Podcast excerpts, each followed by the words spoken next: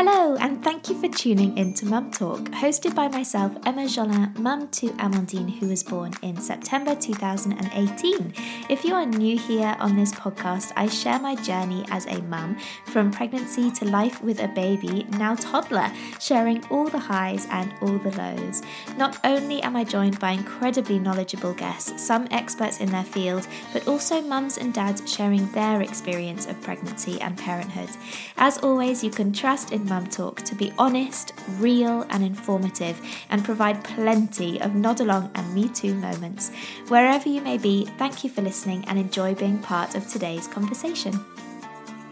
Hello, and welcome to this week's episode of Mum Talk, Series 7, Episode 8. And by request, you have me again. I had lots of messages and a couple of emails actually, which was really, really lovely to receive after last week's episode, saying how much you'd missed the catch ups and um, just hearing my voice. And it was really, really what I needed to read. So thank you so much. And I appreciate you guys wanting me to come back on and chat and share. I guess the whole first half of this series was um, guests, and it's normally half and half, isn't it? Recently, it's kind of been more half and half, and obviously, in the very early days, it was just me. So, it's lovely to be able to share a little bit more and actually get to know you guys a bit more, answer your questions, and check in with you and just chat because this is actually a really lovely way for me to share what's going on. I mean, especially in lockdown when we haven't really been seeing out and about seeing people, um, or especially until very recently, we haven't been seeing anybody, have we? So it's nice to be able to feel like I'm connecting with other mums and of course, dads and carers and parents and whoever might be listening to the podcast. So, today is going to be I'm going to catch up with just what's been going on for the last week and what's happened, um, which isn't that much. And then I am going to answer all of your questions. And I have had some really great questions come through, a lot of the same topics. So, I've been through them all and I've put them all into um, little subjects so we can uh, hopefully cover them clearly and I won't jump backwards and forwards too much, fingers crossed. I have just left Hendrik putting Amandine to bed. I found myself getting a little bit short and maybe stressed, or I was rushing. I was rushing everybody. No one likes to be rushed, do they? But I was rushing everybody because I knew I had this to do and I wanted to really give it my all this evening before I got too tired. Um, so yeah, Hendrik was like, just leave, just leave. We actually didn't quite say it that politely, but he was like, just leave. So I gave her a kiss good night and I I, I can hear them in the background just doing a little bit of story time and then Amandine will go to sleep. She hasn't been sleeping brilliantly, unfortunately. We are at least, in fact, since the last podcast, actually, since Wednesday, when I said I'd been chatting to my friend about sleep, um, and she was telling us about how her friend's baby doesn't sleep very well. Amandine has seems to be not sleeping particularly well, but it's not the kind of she went through, I'd say she did four nights where I had to go in because it was like she had a bad dream and she woke up screaming and then she woke up asking for me. So obviously I went. Um, I'm now in the other room again. It's been lovely, actually. One of the one of the great things about lockdown is Hendrik and I have been back in the same bedroom because Hendrik hasn't been working. Normally, right now, he'd be on his summer roster, which always means I'm in the other room because he has to go to bed at like six o'clock in the evening because he's getting up at three o'clock in the morning, type thing. And we just don't get to spend much time in the same bedroom. So that's been really lovely with lockdown, but I am now back in the other room um, because Amandine has been waking up so much.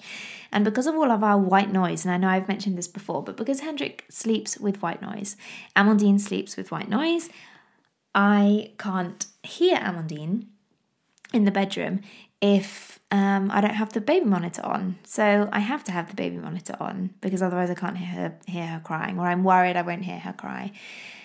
So, obviously, when she lets out even the tiniest of murmur, we can hear it. And recently, normally she sleeps solid all the way through the night, but recently she kind of wakes up. She either wakes up screaming, in which case I go in, or she wakes up, has a tiny little kind of like, ooh, and then it'll be quiet again. And I would actually definitely disturb her way more if I went in.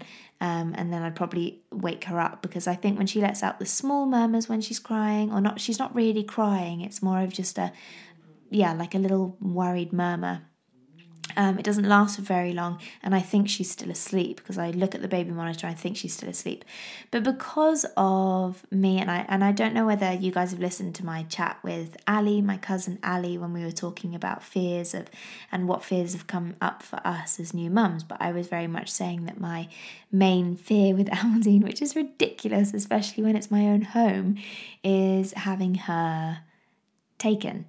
Um, crazy, isn't it? But that's my main fear. Wherever I am, even in my own, even in my own uh, home, that's my fear. So whenever I hear a slight murmur, I have to turn the baby monitor screen on because I can turn it off. I have to turn the baby monitor screen on. I have to check that she's still there. I have to check that I can see her. uh, I hope one day that will pass a little bit, but I actually fear that it's going to get worse before it gets better. Um, but I'm definitely, and Hendrik and I have had these chats before, definitely going to be sending her to self defense classes when she's old enough. I actually think I'm laughing, but I actually think it's really important. I think it's very important for um, girls and guys to feel safe whenever they're by themselves and that they have the um, tools and, you know, physical tools as well to tell someone to go away. so to say I'm a little bit tired is probably an understatement. But I, I, I mean, I'm not that bad. I'm not that bad, but I am tired. And also, I know I talk about this every single week, and I'm so sorry, but I'm going to talk about it again because it's just what is really happening for us right now. Um, is this whole trying to get pregnant again? Uh, and it really has played on my mind because I've been in that really shitty two week wait time, um, which is a really pants wait wait time. But I said to my friend when I saw her the other day, I was like, I feel more pregnant than I have ever felt.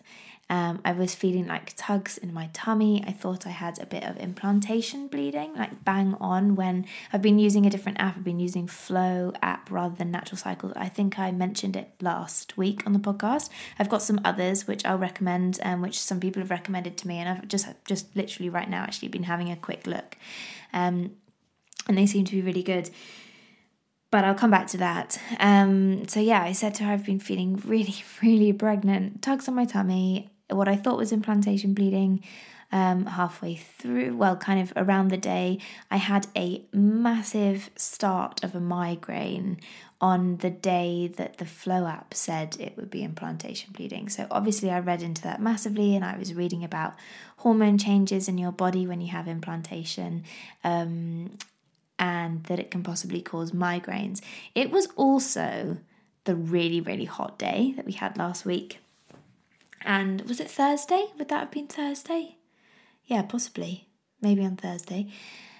So the day after the podcast, essentially. Anyway, I thought I could feel twinges in my boobs, but I was, of course, reading into every single possible sign.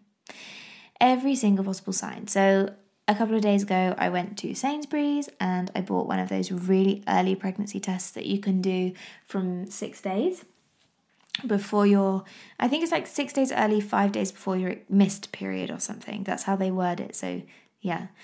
It's a bit confusing, but it was a Clearblue one. I took it, obviously said not pregnant, and I said to my friend, I don't know if I would rather see a not pregnant or I would rather just wait for my period because I've just been waiting for my period recently and actually it hasn't really been too bad. But this time I thought I'll take the test because I'm really sure that this time it has worked. Plus, the ovulation, uh, the the Flo app picked up a temperature change and said that I'd ovulated. Now, it unfortunately said that I had ovulated it ovulated two days than before what it had predicted. So Hendrik and I weren't exactly getting down under the sheets as much as we possibly should have um, that early. So it thinks that I ovulated really quite early in my cycle. Now, um, I think today, I'm getting the start of my period, which I knew would happen.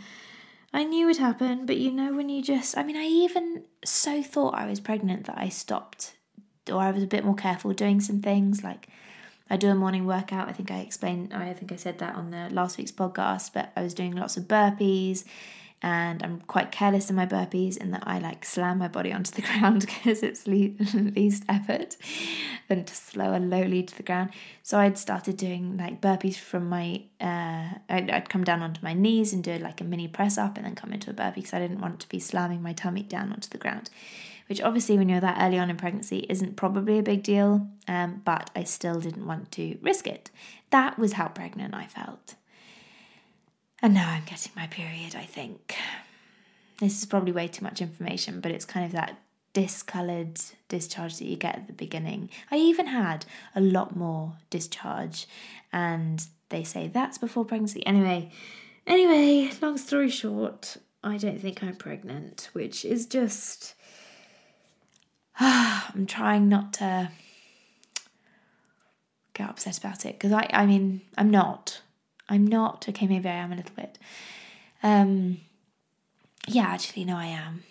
I am upset about it because I really thought I was, and I'd had some really lovely messages from some friends who um, had said, you know, keep going, keep going, keep going. We're pregnant, and um, that was really lovely, really lovely, and really, really happy for them, obviously, and really lovely to um, know that it's working for them and just relaxing and not worrying about it too much. And I really do try and relax. I really try and relax. But then when you kind of have that long two week wait and it doesn't happen, it's like you can't really relax anymore. and, you know, I have the pressures of Hendrik is uh, 12 years older than me. So he is very much kind of in the mindset of now, you know, he doesn't want to be an old older father. Um, I mean, he's really preaching to the wrong person here because my father was really a lot older, um, a lot, lot older. So he's really preaching to the wrong people, person. um, but he's yeah very much saying like we need to get pregnant now. It is. He doesn't want to wait too long or wait too much longer. If it doesn't happen, it's just not going to happen. And I think he's still very much the mentality of we got pregnant so quickly first time around. Why isn't it being quick second time around? Um, yeah, so it's a really tricky one to deal with that as well because I do feel that the pressure is on because at some point I feel like he could turn around and just be like, nope, that's it, we're done, not trying anymore, which is obviously be devastating. And I don't want to force him into it, so it's a tricky situation. But when when when it's um when I feel like, oh God, I really, really need to just relax, I need to just relax, I do also have other things playing on my mind. It's not just um, you know, I'm only 32, but Hendrik's not.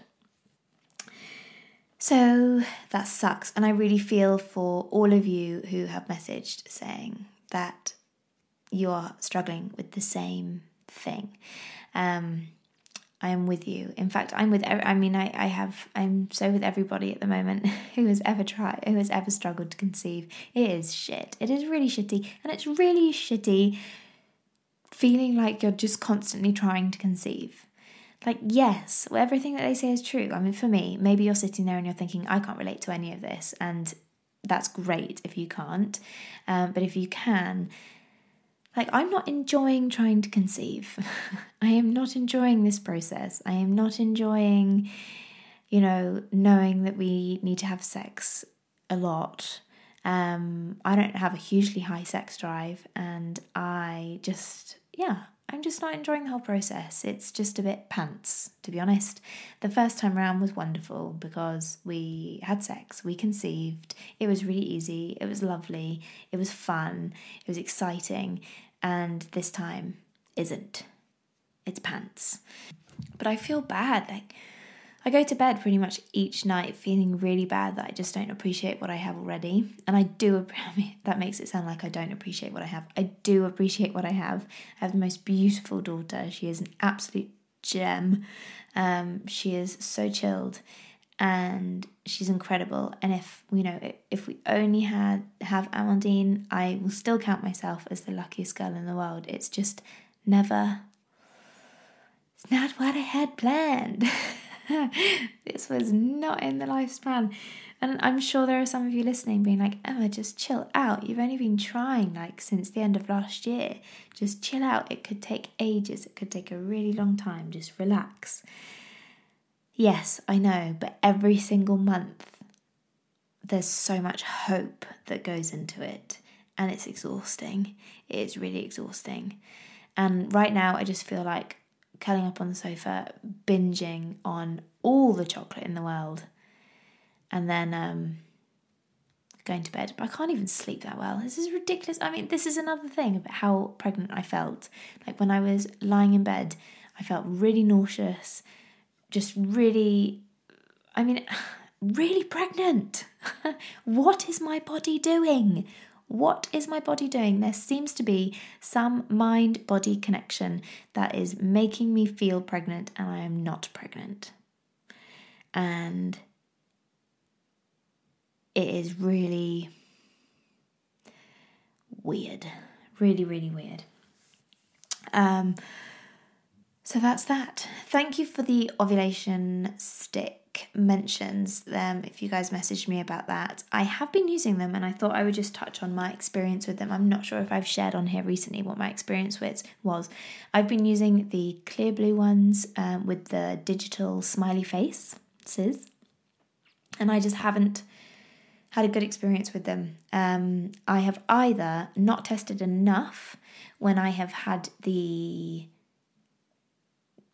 not the high ovulation, but the rising ovulation, rising level, almost ovulation phase. I can't remember if it's flashy or non flashy.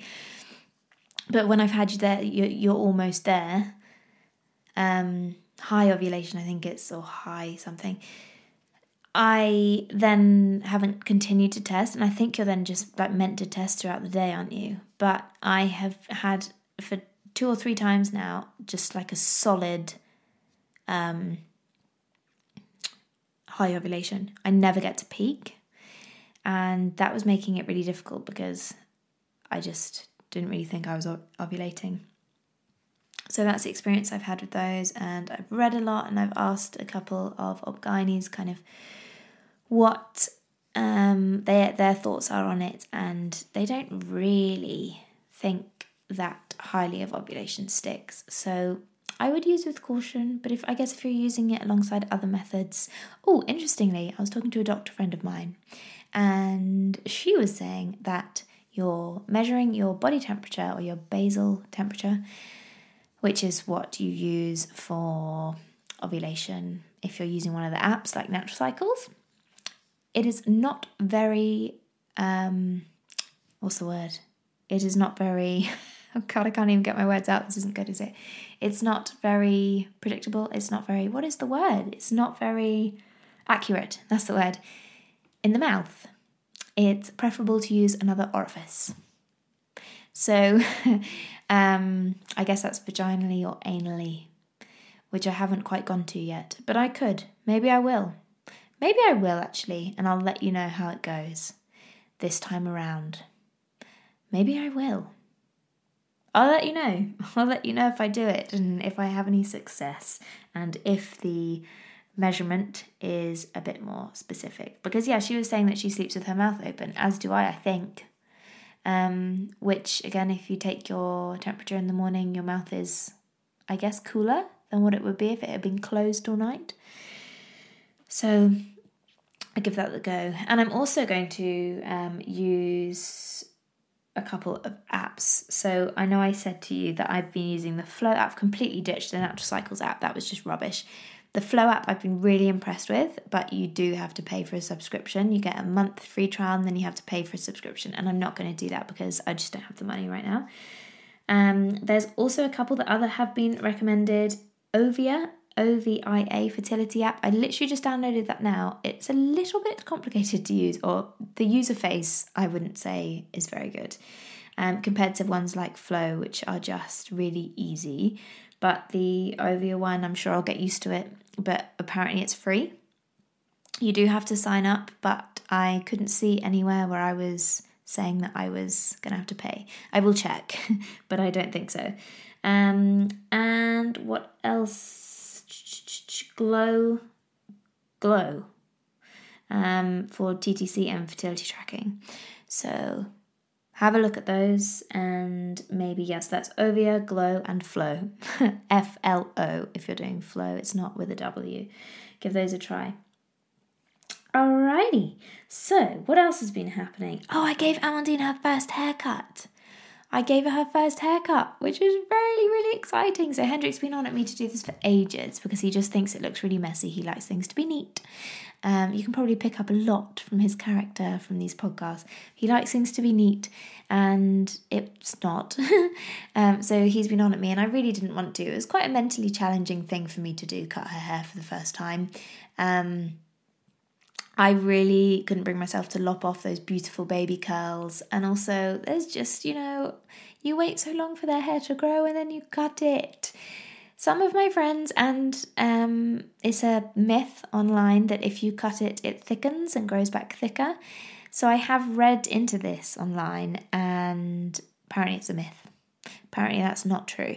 If you know otherwise, then please let me know, but apparently it isn't true. I think it's a more even growth, which may make it feel or seem thicker because it's an even growth. And obviously, it's just healthier. Um, but I don't actually think it grows back thicker.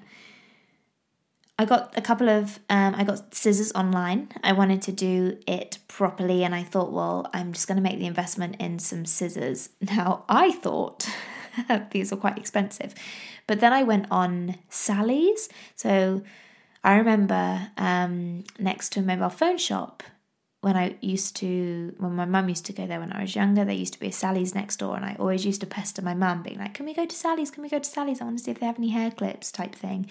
Um, and I always used to buy stuff that I would never ever use, like hair colours and different brush and all that stuff. I was one of those stationery people as well. You know, you just hoard all this stationery and love stationery, but actually never have any use for it. And you set up when you're like, I don't know, six or seven, you set up a whole desk of staplers and paper clips and like an office and filing trays. Oh God, filing trays. When I was younger, I used to love a filing tray.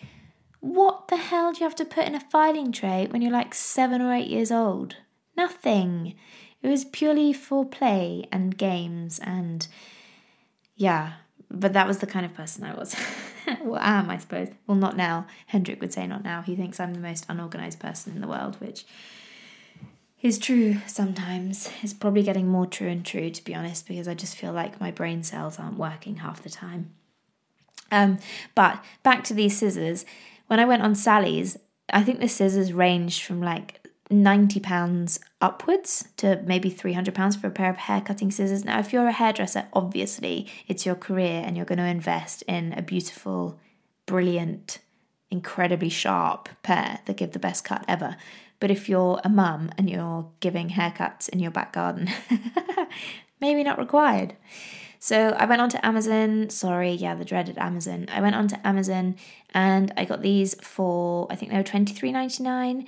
Um, and uh, the brand begins with an M, but they're great. They're great. They come in obviously things that you don't need, or I didn't need. They come with like those thinning scissors that you cut, but I think it only cuts like half the hair. I think they're meant to cut in fringes. I think it's better if you cut a fringe with thinning scissors rather than having like a really heavy fringe for kids. I don't know. But the main thing that sold them to me, and it was actually quite hard to come across these, was they have a rounded tip. So if Amandine turned her head and the scissors were there or something, they have a blunt, rounded, it's almost like a little ball shape, rounded tip. And Amandine, for me, sat incredibly still. She was amazing. I put the Highway Rat on my laptop on top of the kitchen counter for her, um, and she sat on one of our bar stools because her high chair didn't work, obviously, because her hair came onto the high chair. It was just really hard to um, cut. And then I put her in her um, bib that she normally wears. It's just an IKEA bib that um, is like a sleeve one, so you put the sleeves on.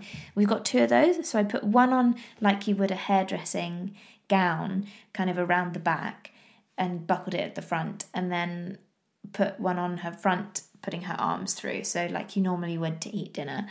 Put those on, and then put a towel around the chair because I didn't want her to get any hair on because there's nothing hair on her. There's nothing worse than having spiky hair on you, and I know that she'd really hate that because she hates having anything on her, like a blade of grass. She hates it.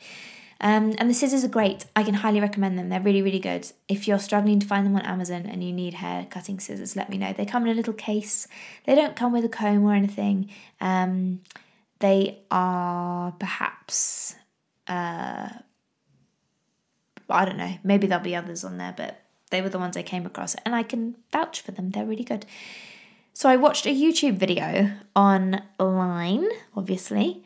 Uh, oh gosh, I'll have to try and share it.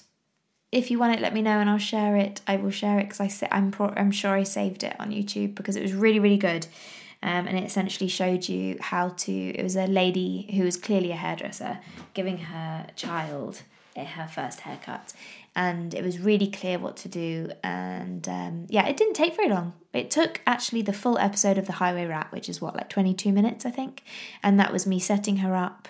Um, bucking up the courage to do the first cut. It wasn't as bad as Hendrik's. When I cut Hendrik's hair a couple of weeks ago, that was terrifying because that was with clippers and I had no experience with clip I mean I don't have any I don't have any um, experience with scissors either but at least you can hold the hair up and you can cut right? I did take off a teeny bit too much. Well not too much actually it looks brilliant but um, more than I was expecting because I didn't cut in a straight line. So I then had to do it again. And Hendrik was like, You can't go any shorter than that. But actually, if it, I need to remember this in the future, it's the bottom of her hair is quite curly, so and wavy, so it just it springs up into little ringlets. It's incredibly cute, and thankfully they did spring back up into little ringlets. Uh, ringlets? Ring, ringlets? Ringlets. ringlets. thankfully it did.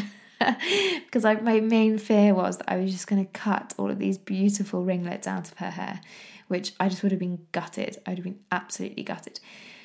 Um, I know you're going to ask me if I did this, and I didn't. I didn't save any of her hair. Is that bad? Maybe I should have. Maybe I'll cut a bit off later. Maybe I should. A little. I have so many beautiful lockets, actually. I should probably do that. But it seems a bit gross, a bit weird. I don't know. Maybe I will. Um, I feel like it's one of those things I'm going to show Amandine in 20 years and be like, here's a first lock of your hair. She'll be like, ugh, gross. Why did you keep that? oh, God. I think if I mention that to Hendrik, you'll probably all know his response to me doing that. Um, so, yeah, it went really well and I'm happy with it and she looks cute. Um, I didn't cut in any fringe or anything like that because I'd like it to grow out, I think.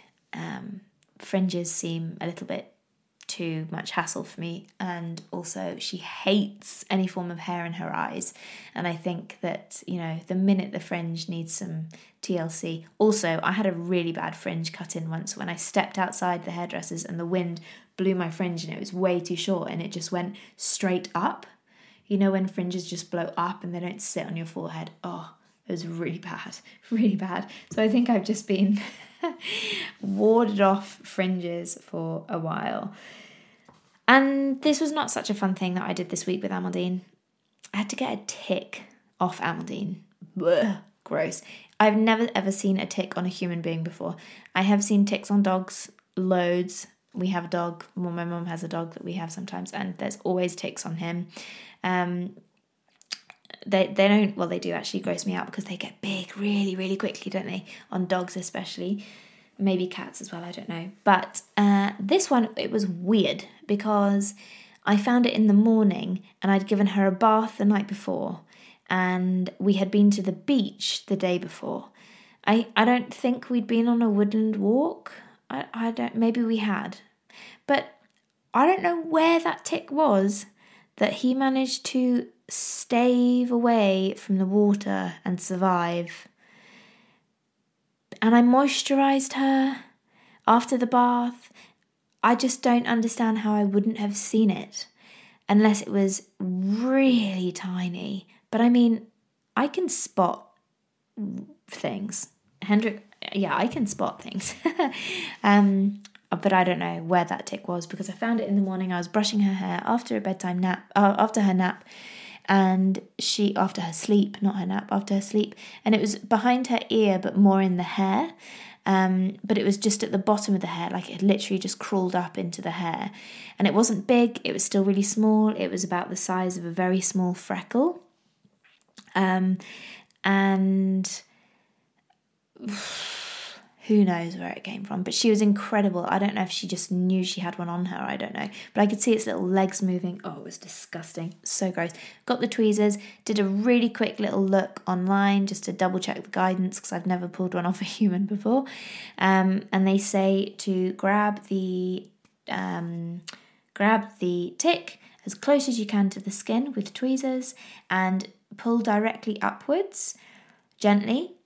Um, and then it says that the tick should release its grip and you'll be able to get it out. It did not do that in my case. So I had to pull harder and I had to kind of yank it out a bit. And there was a little bit left in, but I did manage to get it out, um, the rest of it out. I didn't have to dig, it was just almost a wipe of the skin, managed to get it out. Now, apparently, the issue is, or this is what I've read, the issue is, is if they vomit back into the cut. That's where the potential for Lyme's disease comes in in any bacterial infection. Because I once remember a vet saying, Oh, you should spin them round in a circle, they'll get really dizzy. Or um, cover it in Vaseline and apparently suffocates them so they can't breathe, so they then have to let go. But what I was reading was saying that if you do that, both of those things, there is a potential for it to vomit back into where it's biting, and then that is where you can potentially have the bacterial infection or possible Lyme disease. Now, obviously, you can get that from the bite, I'm sure, um, but it just doesn't help. correct me, please correct me if you think I am giving you dud information, but this is what I've read on the NHS and online. Um, so they also say to look out for if it gets red or, you know, um, the dartboard, what's it called, bullseye type thing, or if she starts feeling unwell or fever. Then, of course, take her and get antibiotics. Interestingly, I was talking to a friend who was advised to just get antibiotics anyway, but I don't really want to do that um, if there's no need. So I have been just really keeping an eye on Amandine and um, and will continue to do so. So I've made a note of when it bit her and when I got it off, uh, and uh, I'll just keep an eye on it. But yeah, gross. Make sure you check your kiddos, especially as you guys probably see on Instagram. We do loads of woodland walks, loads, um, almost one a day. So I was expecting it, but um, I've never had one, and it makes me think, or I've never had one that I've seen. It makes me think I must have had one because if she can get one then surely I can. Um, and I've spent my life doing woodland walks and walking up on Dartmoor, so I feel like I feel like I'm due one, in all honesty. But blech. My sister's boyfriend gets them all the time. They do lots and lots of trail running, and I think they do like to clamber up the hair, don't they? Um, just one pro for shaving your legs, I suppose, ladies what else can I say? Um, oh, I wanted to say, I meant to say this at the beginning actually. That's probably makes me sound really ungrateful, but thank you so much to all of you who went on and reviewed um, the podcast after my little plea about who left me a one star or some one star reviews.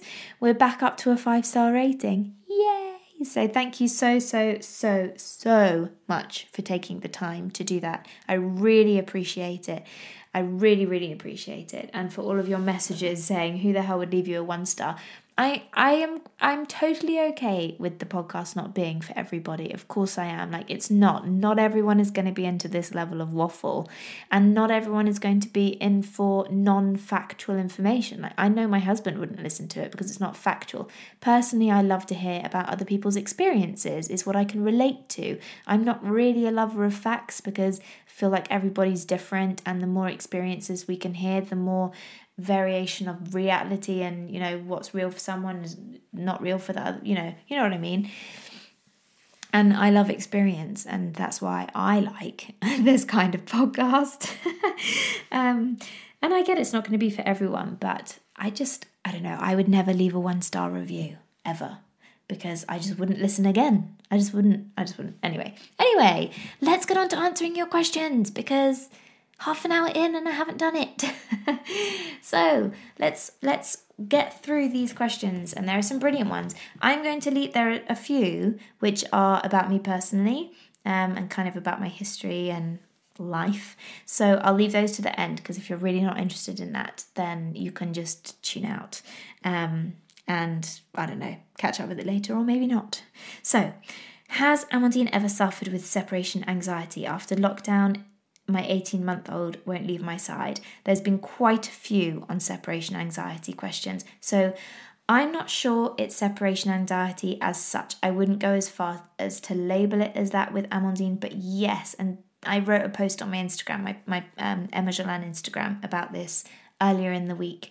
We are 100% noticing ish, um, well, changes in her character, which have, of course, come from lockdown. You know, we've been almost four months without socializing with kids, um, with only being with us, as in Hendrik and I, um, the occasional visit to see my mum uh, and my sister, but not, you know, I, in fact, today I took her to the post office for the first time because I had to return something, and she hadn't been. She hasn't been in a shop for four months, and you could see her little face was total overwhelm.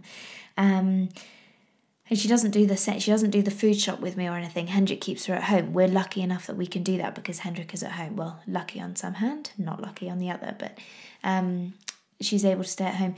But when I'm with, when I'm out and about with friends, and I did talk about this last week in the podcast, so go and have a listen if you haven't already. But when I'm out and about now, she wants to be carried a lot.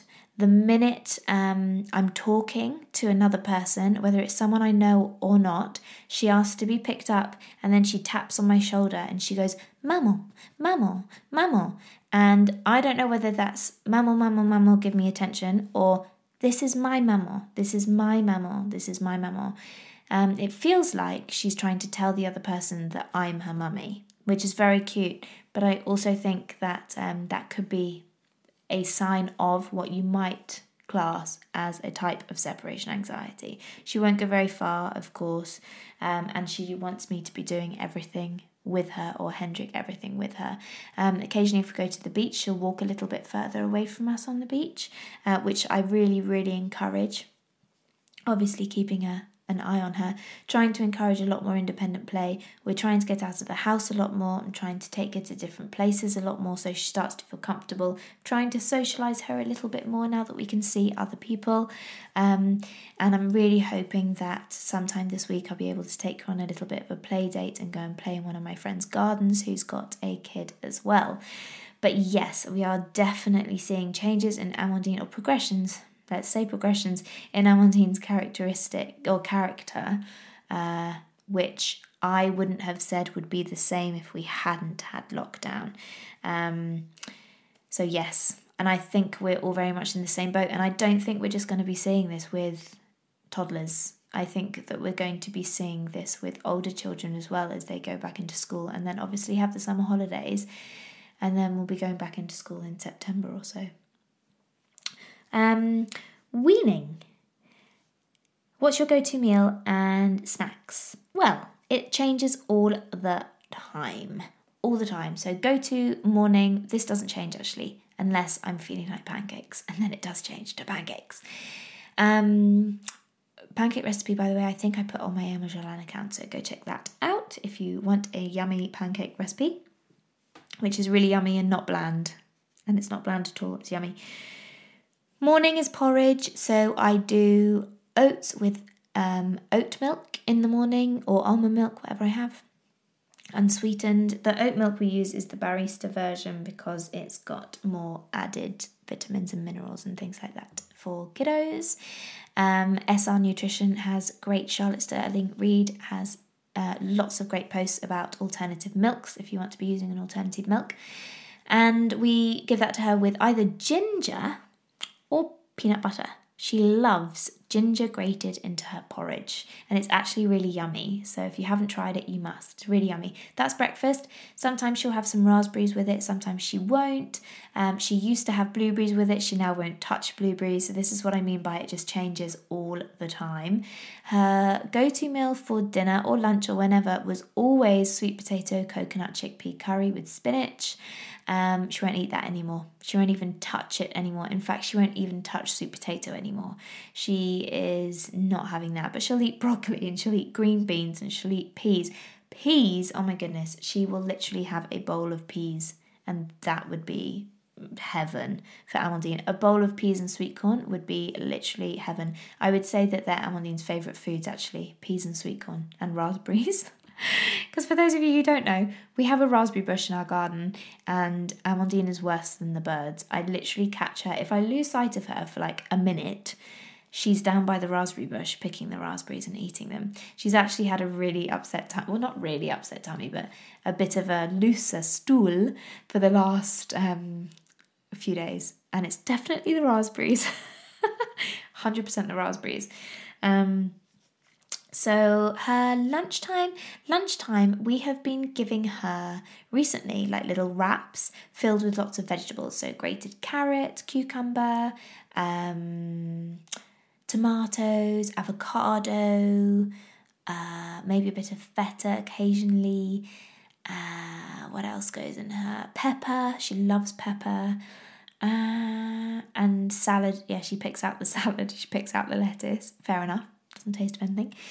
Um, and that's what she'll have. And then she might have like a corn on the cob. She likes to be like a hamster, just eating her corn on the cob. It's very cute, and I bet it's really nice for teething. Actually, if you've got a teething baby, um, or you know, not baby baby, but a teething weaning baby, maybe give them a, a corn on the cob. Perhaps I don't know, depending on age. Don't don't want them choking on the sweet corn, but it is really soft, of course. Just make sure you overcook it a little bit.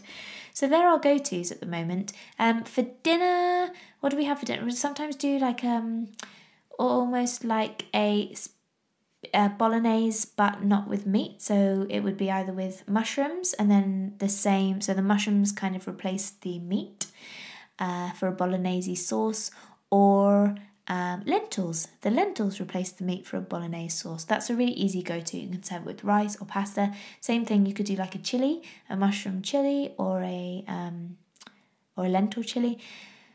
But honestly, believe me when I say this, Amandine eats what we eat and has done from day one. She has done from day one. I ha- I've never, I don't think, unless we're doing like a we're going on an outing and she's having a packed lunch. I have never made her something different obviously the really really early days when she had pureed stuff yes it would be different but um, i haven't made her different food to us.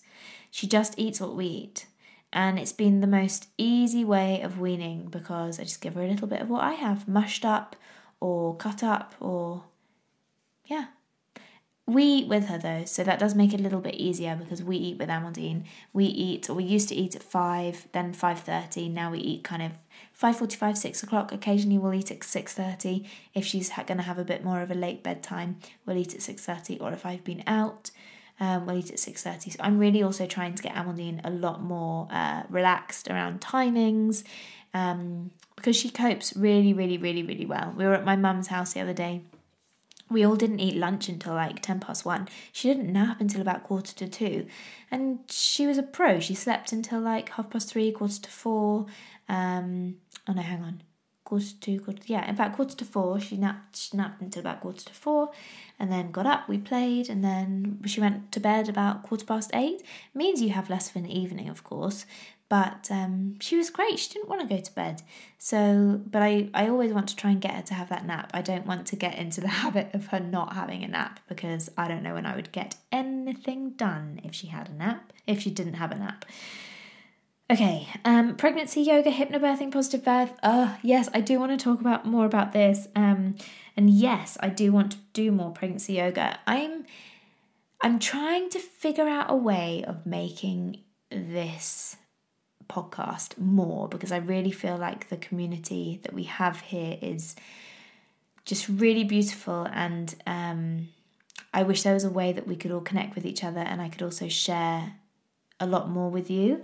Um, that being some pregnancy yoga stuff. If you are looking for pregnancy yoga, I did some bits for the Positive Birth Company, the Hypnobirthing Company, um, run by or founded by Siobhan Miller, who's a dream, and um, did some on their YouTube. So they're literally snippets. I think they were like 20 minute sessions, and we did them live right at the beginning of lockdown. Uh, kind of similar thought to PE with Joe type thing. Um, and there are a few on there if you're looking for pregnancy yoga. But yes, I would like to do some more, um, and it's just getting them available for you. So just wait and see. But on the side of uh, my experience with it, I had quite an intense yoga practice before I got pregnant. So a lot of the things that I was used to doing didn't actually feel good in my body doing when I was doing pregnancy yoga. So I didn't actually do a huge amount because it just didn't feel very nice.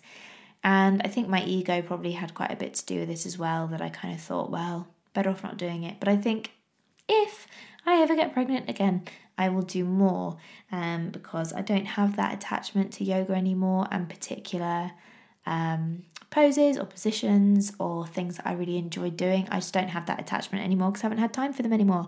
So yeah, I think um, I haven't I haven't like done a handstand in what three years almost. So I just, uh, yeah. I think if you want to do it and you're looking for something that encourages a mind body connection, um, I would definitely recommend yoga. A hundred percent, a hundred percent recommend yoga. Um, however, we'll let you into a little insight that I've found, uh, which I, I think maybe I discussed a little bit with Ali, my cousin, because she's also a yoga teacher.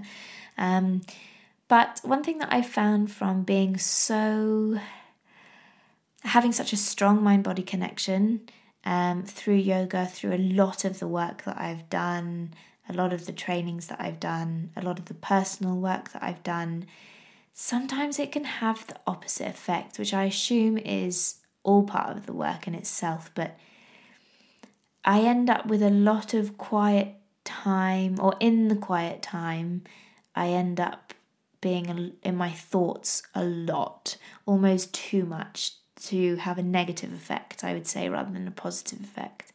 And I'm sure that is all of the work, but when you're trying to have a toddler running around and give your time to them and also give your time to your husband and also not get dredged down too much by all of your thoughts and your learnings and breaking down patterns and all that kind of stuff, which I won't go into, but maybe it's another podcast episode. Let me know if you're interested. I'll go into it a little bit more.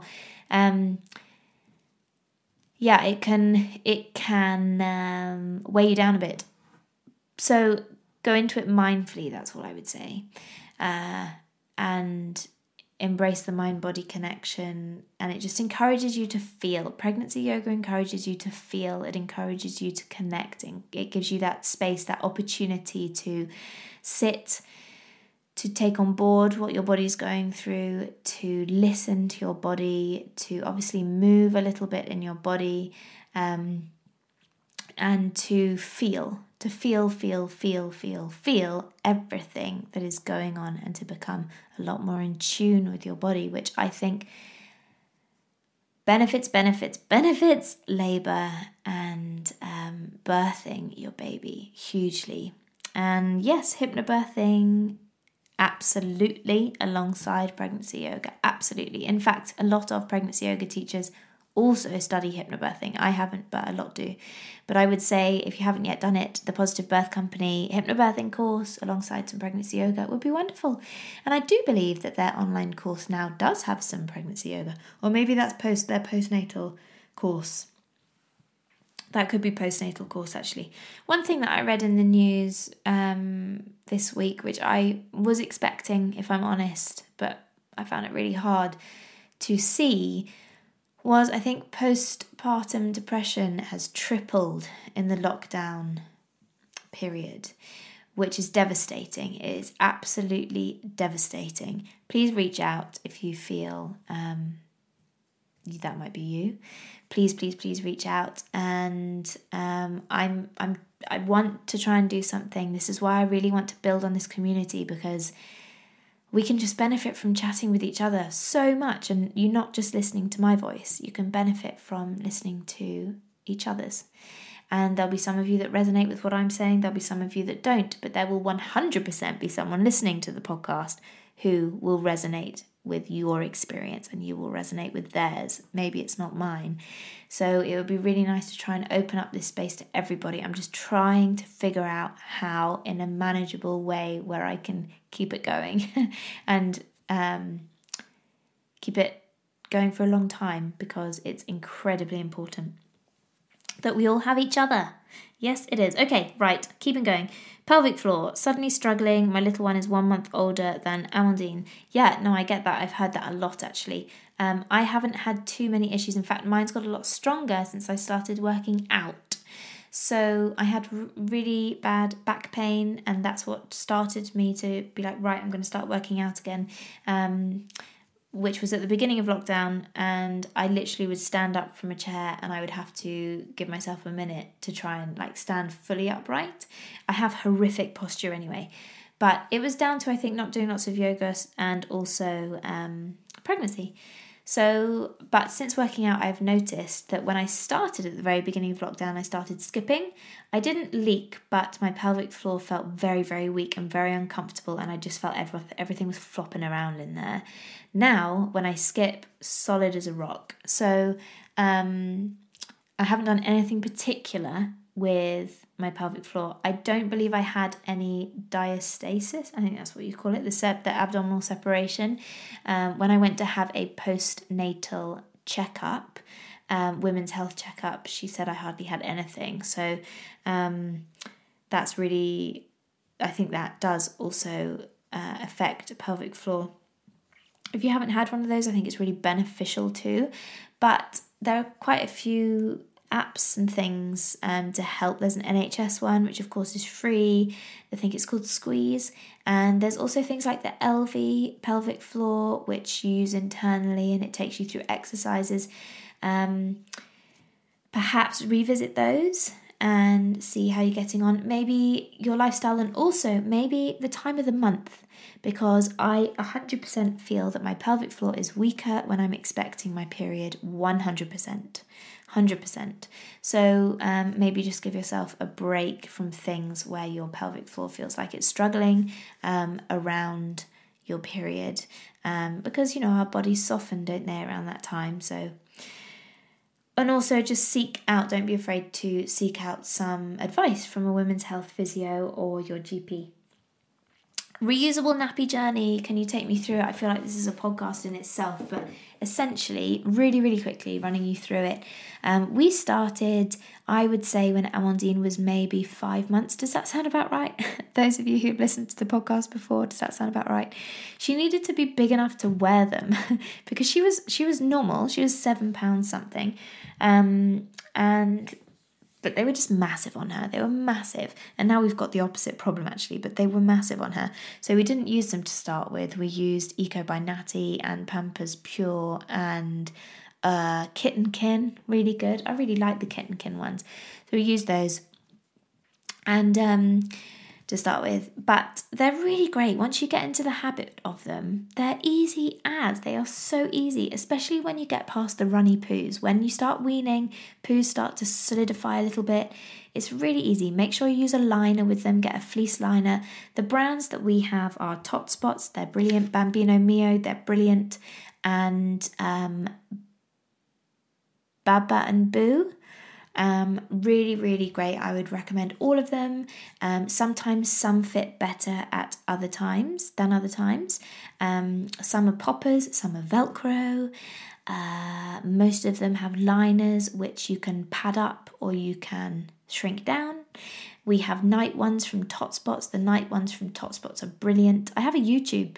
I think I have a YouTube on reusable nappies um, taking you through them all. So go find the YouTube. I think it's Mum Talk. God, I haven't done a YouTube in ages. So yeah, it's on there somewhere. Um, but they're really brilliant and make, just make sure you get a fleece liner because when you do a poo you can literally grab the fleece liner shake it off in the loo flush it down the loo then put the whole thing in the nappy bin so you put them in the nappy bin you can put them in a bag um, and then you do up the bag and you throw the bag in the wash um, and it's just washes itself. It's easy, and they come out nice and clean. Personally, I don't do a pre-wash. I just do one normal wash. We have a washing machine that has an allergy plus setting, so it just makes everything really really clean. Um, and I just do one cycle on that. Make sure you're not using liquid de- uh, liquid um, detergent. You want to be using powder detergent. Um, I don't know about the eggs that you can put in. I'm not sure about those. I don't use them, but um, we use a powder detergent. Uh, non bio, of course. What else can I say? We also use cheeky wipes. Cheeky wipes are brilliant. We use those all the time. Um, love them.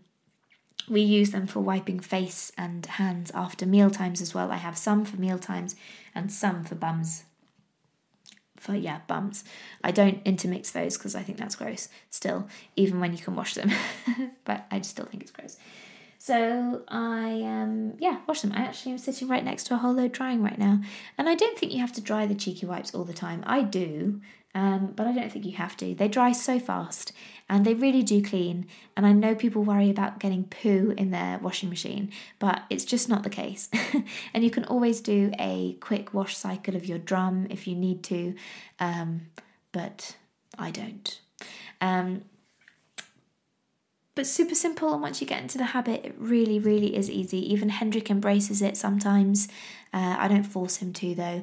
We do so right now we're kind of using i would say probably in all honesty 60 40 40% reusable 60% not because the reusable ones that we have are getting quite tight and they leave marks on her hips um, which i don't really like and she's clearly a little bit uncomfortable in them. Um, and she's close to the age of potty training, so I don't want to invest in more reusables. I know this is not the most environmentally thing to do, environmentally friendly thing to do, but we've really given it our best shot and we've done a lot and we've saved a lot of nappies from going in the landfill. Um, so, and we still are doing a little bit, but at night time she doesn't sleep in her big one because it's just it's just too big now. Um, well, it's too small for her and also too big. It's too big at night time, so it doesn't fit her, if you see what I mean. Um, but yeah, I would highly recommend giving it a try. Absolutely give it a try. Buy one of each brand first, see which fits your little one best. Um, buy a couple more, do it slowly, slowly but surely, see how you get on. I would. Um, what else have we got here? Best prezzies for a one-year-old. My daughter was born on the on September fifth. Ah, good birthday. Amandine was born on September fourth. Um, best prezzies. Amandine loves that mini, mini, mini kitchen that we got her. It's from Kidly. Uh, if you go on my Instagram, Emma Jaulin, I recently posted a pic of her nursery, her like little play area, which is just downstairs in our kitchen. Um, my Instagram is Emma Jaulin, which is E M M A J A U L I N for November. Um, I would also say her little walker thing. My mum got her, um, and some Brio blocks. That is really good. Uh, books, love books. Um, Hendrik got her an aeroplane, like a little aeroplane that she sits on and walks, but she's quite short, so she couldn't actually use it for quite some time. And actually, she's only really just getting into it now. So I would say that's more of probably a one and a half, two year old present. Um, but she she does quite enjoy it now.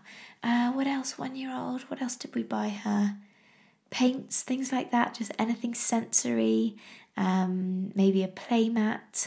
A really good present. Um, but yeah, don't go overboard because you've got a lot more years of birthdays and ones that they will actually probably know what they want. Um, so we kept it pretty small. Uh, tips of coping with trouble conceiving. I don't have any I don't have any, and I'm not going to tell you to relax because I'm not doing a good job at that. Um, just talk, talk to people, talk to me, talk to your partner, um, talk to family and friends. Just yeah, don't keep it bottled up. It doesn't help anybody, and. Uh, maybe try an app if you want to try an app. I also did try and reduce dairy a little bit. Some people message saying that dairy um, is an inflammatory, which I knew anyway, but maybe reducing it would help. Um, and also just making any note on any lifestyle changes. Perhaps uh, I asked Hendrik to make a couple. Um, I've been trying to stay really fit and healthy, but uh, tips for coping with trouble conceiving. Yeah, went a bit off topic there. Um, yeah, I, I really don't have any. Just talk, I think. Talk as much as you can to people and let people know how you're feeling. I would. That's what I'm trying to do anyway. Uh, early potty training, 17 months. Oh, God. Yeah, well, we tried that too. And it's really backfired. It has really backfired on us before lockdown, she was basically almost potty trained, and uh, I don't know why, but lockdown happened and she started just refusing the potty completely. So we removed the potty. We then got one that you put on the loo. We got the potties out again a few weeks ago, and she still refuses to go on the potty. She said she needs a wee, but she sits down, she stands straight back up again.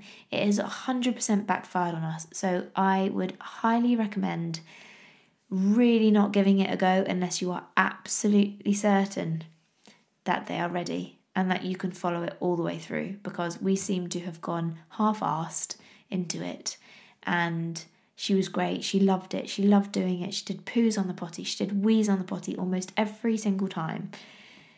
And now I can't even get her to sit on it for five seconds. Um, so I'm not going to share any tips that I thought I had because I don't have them. Um, and all the research I'm listening to isn't helping one little bit. So uh, I don't know what I'm going to do. When I have more information, I will let you know. Early morning wake ups, did you experience them and how did you get past it? Four months? Yes. Oh my gosh, yes, absolutely. Four months. Gosh. I mean, my view with Amandine was if she woke up, and she did, she would wake up I don't know, three, five, six for milk. Um, and I would just feed her, and that's just the way it was. I I still am a firm believer, but very, very much so in the early, early, early days, I 100% listened to Amandine. If she needed, and she woke, and she needed milk, that's what she had. If she woke, she probably did need milk, or she needed comfort, that's what she got. Um, I'm a firm believer of just let the baby lead you, let them guide you, give them what they need. You can't over coddle a, in fact, I hate that word, but you can't give too much attention to a baby, I don't believe, at that age. Um, and there's just not much sleep to be had that early on. Um, so we did get past it. We absolutely get past it. Uh, everyone gets past it. Um, but I didn't I didn't do anything in particular to get past it. I just listened to Amandine and it was a stage and we were out of that stage in no time. And I'll tell you what now, I would give a lot to go back to those early days, breastfeeding and waking up and being in that days because I miss it. I never thought I'd say that, but I do. It's hard. It's bloody hard, but I miss it. I do and I'm looking forward to it if I ever get pregnant again and I'm lucky enough to have another baby.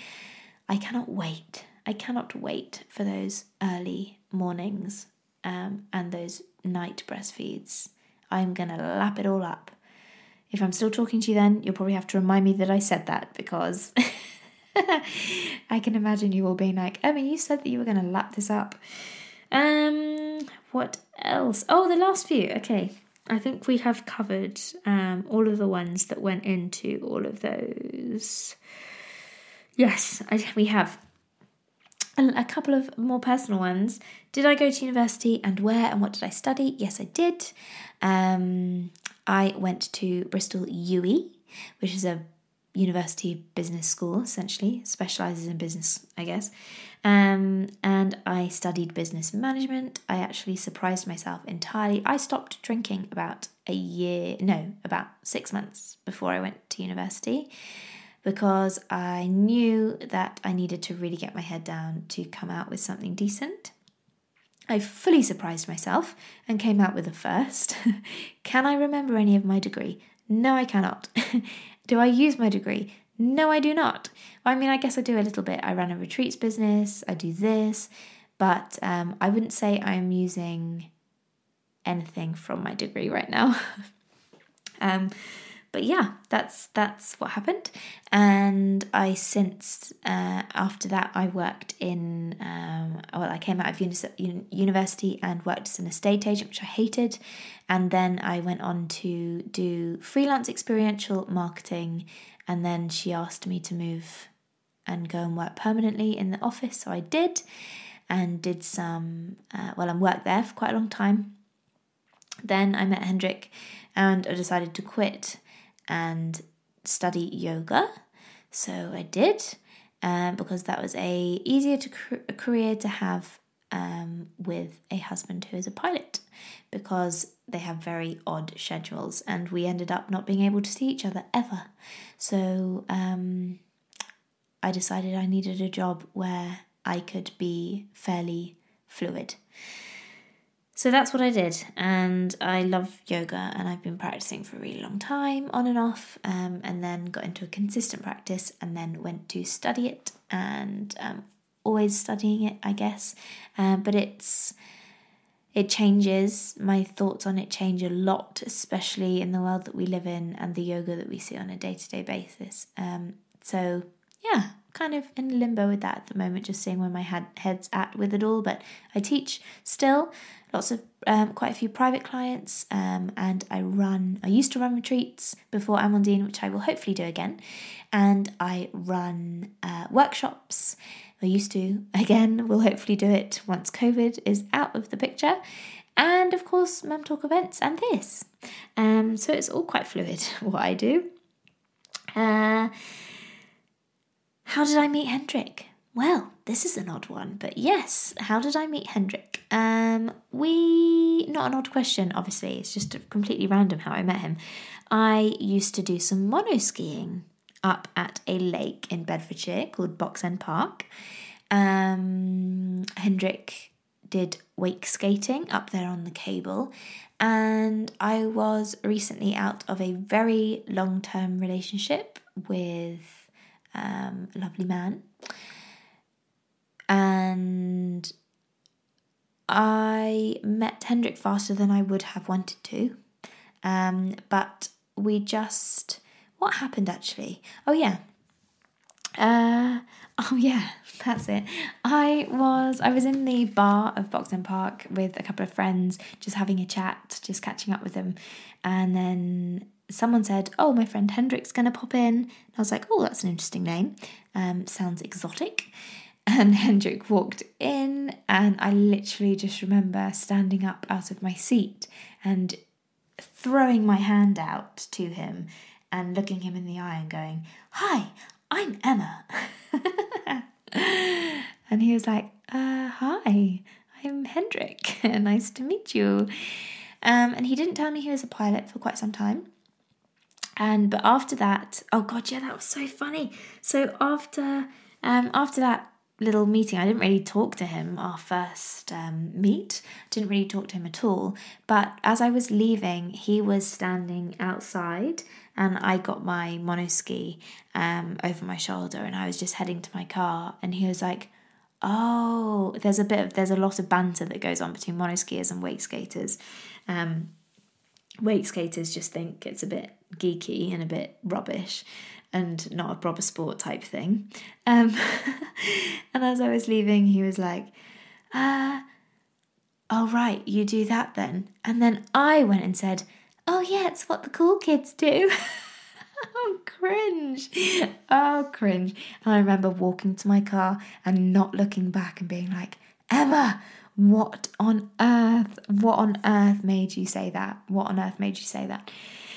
So I got back to my car, um, drove home, and then next thing I knew, I was driving up to the lake, I think a few days later or maybe a week later, and I pass Hendrik on the road going up because I knew what to look. I knew I'd clocked his car. I knew what to look out for, and um, yeah, I clocked him driving up.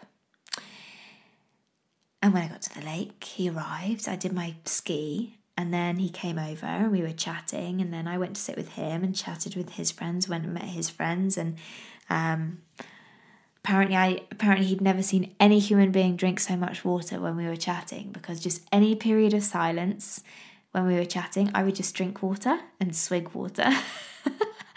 and afterwards, he was like, I've never seen anyone drink that much water. I think I got through like a huge one and a half litre bottle, um, I don't know, in like 20 minutes or something. so ridiculous. Uh, and then, yeah, he asked me out on a date the next day. And that was the first time he told me he was a pilot because before he just said he worked in aviation. Um, and it was quite nice because he wasn't braggy about it or anything. And he just said, I'd like to take you on a date, but I just need to fly to, um, I think he said Tunisia. I just need to fly to Tunisia first and back.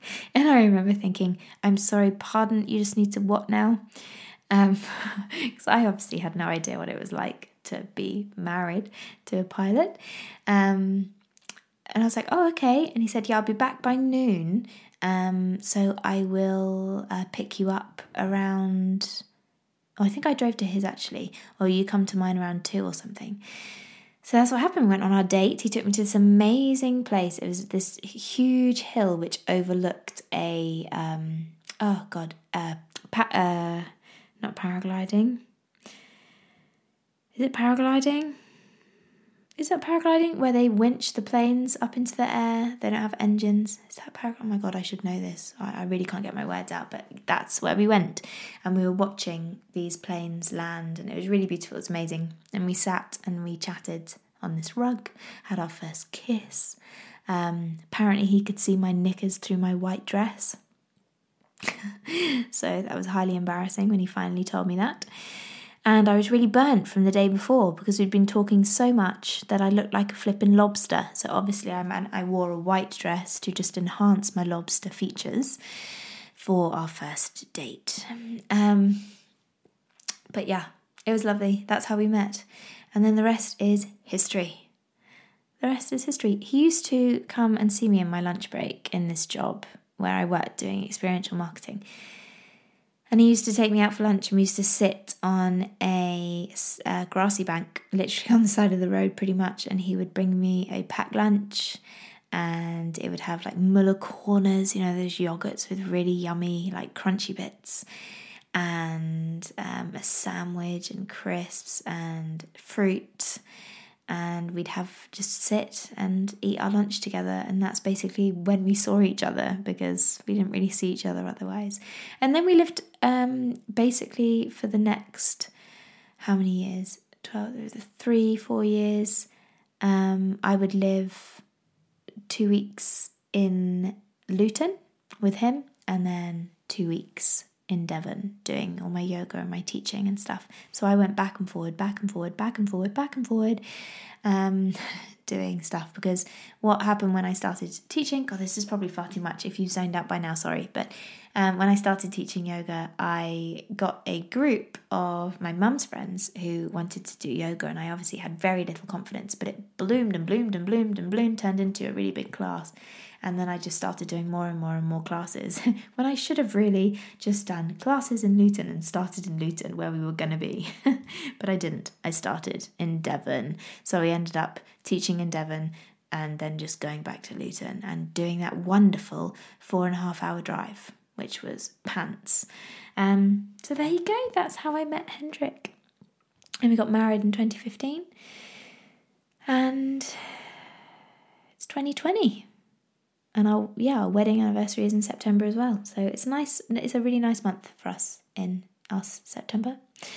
Um, oh, so one other thing I was going to mention to you is we. I don't know if I said this last week actually, but we have booked our flights to France. Have I said that? Did I say that? Um, I'll let you all know how the travel goes. I'm sure I have said that because I feel like those words coming out of my mouth um, it's happened before. Anyway, I'm going to love you and leave you because it's been a wonderfully long podcast and I hope you've enjoyed my waffle. Thank you for all of your questions. Um, I hope it has been insightful. And um, I'll catch up with you guys again next week. I will do an earlier question call and perhaps even get some topics which are a little bit broader that you want me to talk about. Um, and I will research them and get the information for you. So let me know um, if you've got anything that you want to talk about next week and I will make sure I have all the relevant information ready to go and wisdom to share that I find. Or if I need to ask people, at least give me time to ask people. um, so yeah, pop me those, pop me DMs on Mum Talk podcast, probably the easiest. Just keep it all in one place.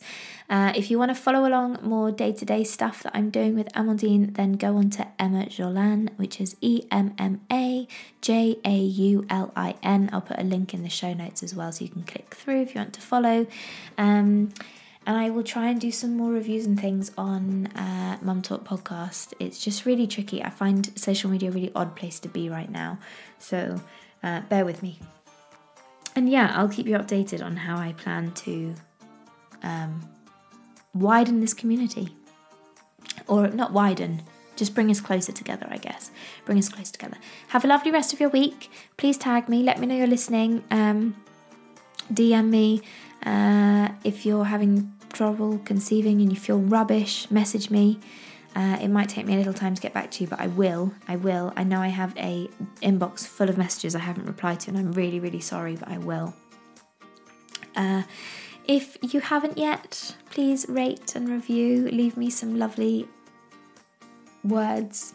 Um, I love reading them when I go onto iTunes and have a little check in. If you listen on Spotify, you can still review. I just um, I'm not really down with Spotify. I don't really uh, listen on it very much, but maybe you can't even review there. I don't actually know. Uh, but yeah, if you are on iTunes, then please do, and Spotify, or wherever you listen, then review and rate. Thank you very much. all right, lots of love to you all, and I will see you guys next week. Big, big thank you for listening all the way to the end.